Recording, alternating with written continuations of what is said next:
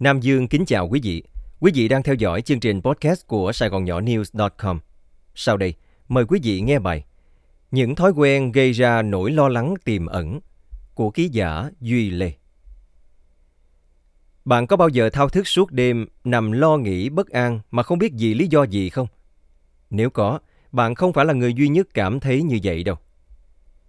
Theo Viện Sức khỏe Tâm thần Quốc gia, The National Institute of Mental Health, lo lắng ảnh hưởng tới hơn 40 triệu người trên toàn thế giới. Mặc dù chúng ta thường liên tưởng sự lo lắng với các triệu chứng thường gặp như cắn móng tay và khó thở, nhưng có những dấu hiệu khác khó phát hiện hơn và cũng phổ biến không kém. Có 7 thói quen gây ra bởi sự lo lắng. Bạn hãy xem thử mình có dính vào thói quen nào không nha. Thói quen 1. Lập kế hoạch quá mức và quản lý di mô. Bạn có thấy mình lên kế hoạch tỉ mỉ từng phút trong ngày hoặc tạo nhiều danh sách việc cần làm để luôn cập nhật mọi thứ không? Mặc dù tính ngăn nắp thường được coi là một đặc điểm tích cực, nhưng việc lập kế hoạch quá mức và quản lý di mô là một dấu hiệu cảnh báo cho sự lo lắng.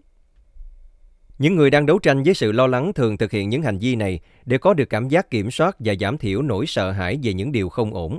Tuy nhiên, liên tục sống trong trạng thái cảnh giác cao độ sẽ gây tổn hại cho sức khỏe tinh thần.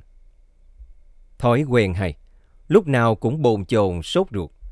Bạn có trải qua những cơn vận động đột ngột về thần kinh như liên tục cắn móng tay, vuốt tóc hoặc nhịp chân không? Những thói quen đó dường như vô hại nhưng lại mang một mục đích sâu xa hơn. Thông thường, những người mắc chứng lo âu thường vô thức tạo ra những cơn cử động nhanh thần kinh này như một cách để điều chỉnh cảm xúc và giảm bớt lo lắng. Bằng cách thực hiện những hành động lặp đi lặp lại này, họ tạm thời tìm thấy sự giải thoát khỏi những cảm giác choáng ngợp mà sự lo lắng mang lại. Thói quen 3. Tham khảo ý kiến của mọi người. Thiếu quyết đoán là một thói quen phổ biến bắt nguồn từ sự lo lắng. Bạn có thấy mình liên tục hỏi han ý kiến của người khác hoặc nghi ngờ về phán đoán của mình không?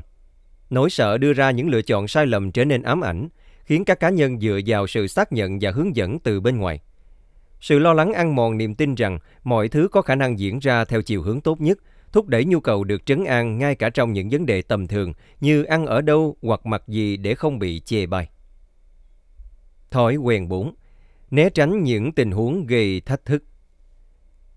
The American Psychological Association định nghĩa sự lo lắng là nỗi sợ hãi hướng tới tương lai, khiến các cá nhân tránh những tình huống có khả năng gây ra hoặc làm trầm trọng thêm tình trạng đau khổ của họ.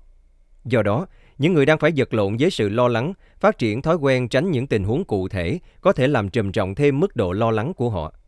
Những tác nhân này khác nhau ở mỗi người, từ các bữa tiệc đông người hoặc các sự kiện kết nối mạng đến các tương tác xã hội đơn giản với bạn bè.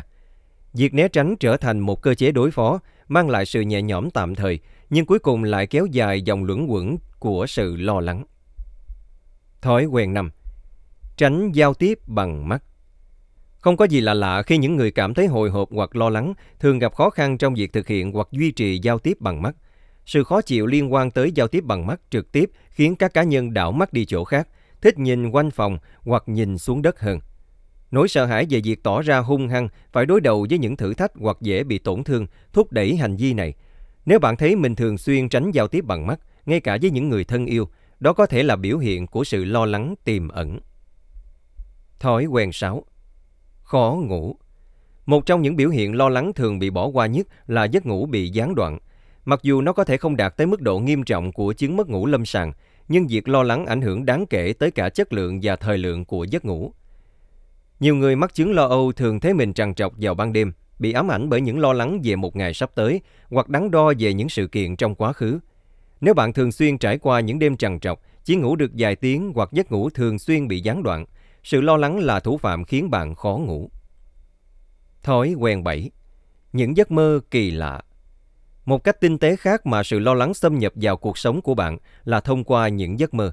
Bạn có thường xuyên có những giấc mơ khó hiểu hoặc những cơn ác mộng lặp đi lặp lại không?